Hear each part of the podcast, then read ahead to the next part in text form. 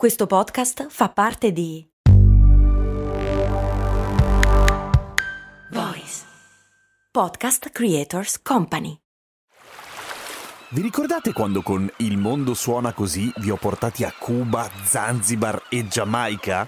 No? E infatti non l'avevo ancora fatto. Per fortuna è uscita la nuova stagione di Il Mondo Suona Così, il podcast di viaggi dove vi porto in giro per il pianeta tirandovi per le orecchie. Ma nel senso che sei arrabbiato? Ma no, nel senso dei suoni, capito?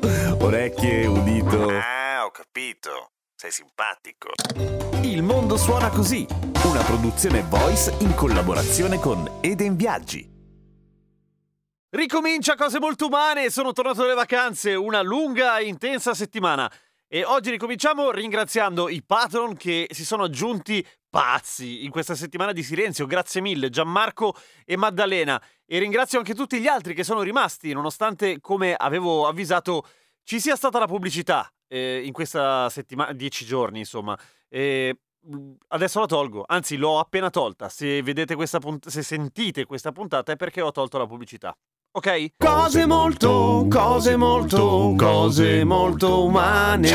Oggi è il 10 agosto, mentre registro la puntata è il 10 agosto. Magari la sentirete fra un po', chi se ne frega, non lo so, tanto vale lo stesso.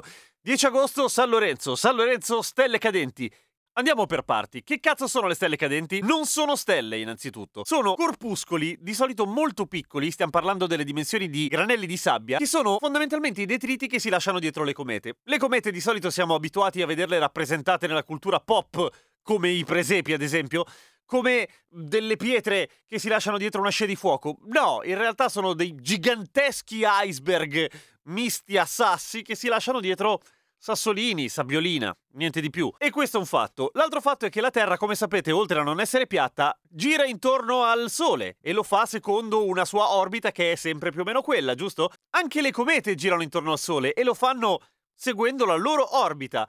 Le orbite del nostro pianeta e quelle di moltissime comete si incrociano varie volte durante l'anno, ok? Quando la nostra atmosfera incontra le strisciate di sporco che si lasciano dietro le comete, succede che questi detriti collidano molto velocemente con la nostra atmosfera e che quindi si vaporizzino esplodendo in coloratissime scie. Perché esplodono? Allora, concetto di attrito, molto semplice. Questi detriti, che si chiamano meteoroidi, incontrano la nostra atmosfera, che alla fine è aria, a velocità che possono arrivare intorno ai 260.000 km/h, che riconoscerete essere comunque una velocità della Madonna, anche se non siete esperti di fisica, ok? Avete in mente quando andate in motorino veloci senza casco? Stupidi, non si fa, è molto pericoloso. Però noterete che l'attrito con l'aria è piuttosto fastidioso, vi scompiglia i capelli, vi apre la bocca, vi apre gli occhi, vi fa mangiare dei moscerini, ma sono velocità comunque troppo lente per riuscire ad apprezzare l'aumento di temperatura dato dall'attrito. Se voi passate le vostre dita sulla moquette velocemente o su un tappeto, noterete che la temperatura sui vostri polpastrelli aumenta moltissimo.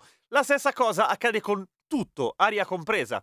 Questi corpuscoli viaggiano nel vuoto dello spazio e nulla li può fermare finché a un certo punto, bam, si scontrano con l'aria che compone la nostra atmosfera e si scaldano a temperature altissime in pochissimo tempo. Si vaporizzano, esplodono, diventano nulla, diventano una polvere così fine che ci mette settimane ad arrivare a terra, ok? Prima o poi arriva, ma nessuno se ne accorge. Questo perché, dicevo, sono corpuscoli molto piccoli. Quando il nostro pianeta incontra sassi un pochino più grandi dell'ordine del chilo, si parla non in termini scientifici, diciamo in termini da astrofili, di bolidi, e sono quelle stelle cadenti molto luminose che la cui scia a volte dura fino a un centinaio di secondi, anche colorate, e che a volte vediamo frammentarsi in altri piccoli pezzettini. Anche questi difficilmente raggiungono la Terra, se non in dimensioni praticamente impercettibili, ma sono molto belli e oltretutto, se è abbastanza grosso, riusciamo anche a sentire il botto che fa esplodendo. Ci arriva con qualche minuto di ritardo perché è molto lontano, ovviamente. La luce arriva molto prima, il suono arriva molto dopo, esattamente come fulmine e tuono. E infatti il suono assomiglia un po' a quello del tuono,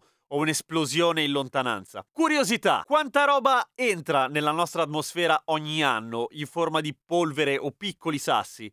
Una roba tipo 15.000 tonnellate, che non è poco, se ci fate caso, solo che è molto ben distribuita. Ogni tanto ci capita il meteorite, che è diverso dal meteoroide, nel senso che è quello che attraversa la nostra atmosfera in modo più o meno indenne, cioè è abbastanza grosso da permettersi di esplodere, ma rimanere comunque in frammenti sufficientemente grandi da fare dei casini. Ma fortunatamente sono molto pochi e non c'entrano nulla con gli incontri periodici delle stelle cadenti, come ad esempio quello di questa sera, perché di solito si tratta di asteroidi che viaggiano un po' per i cazzi loro, quelli che di solito la NASA ci avvisa che stanno arrivando, anche se non può avvisarci sempre. E poi un po' di suspense è bella tenersela. Comunque, niente, stasera state tranquilli, non vi farete niente, giocatevi le carte che sapete quando siete sotto le stelle a cercare di sedurre qualcuno. E giocatevi queste carte e porterete a casa di sicuro. A domani con Cose Molto Umane!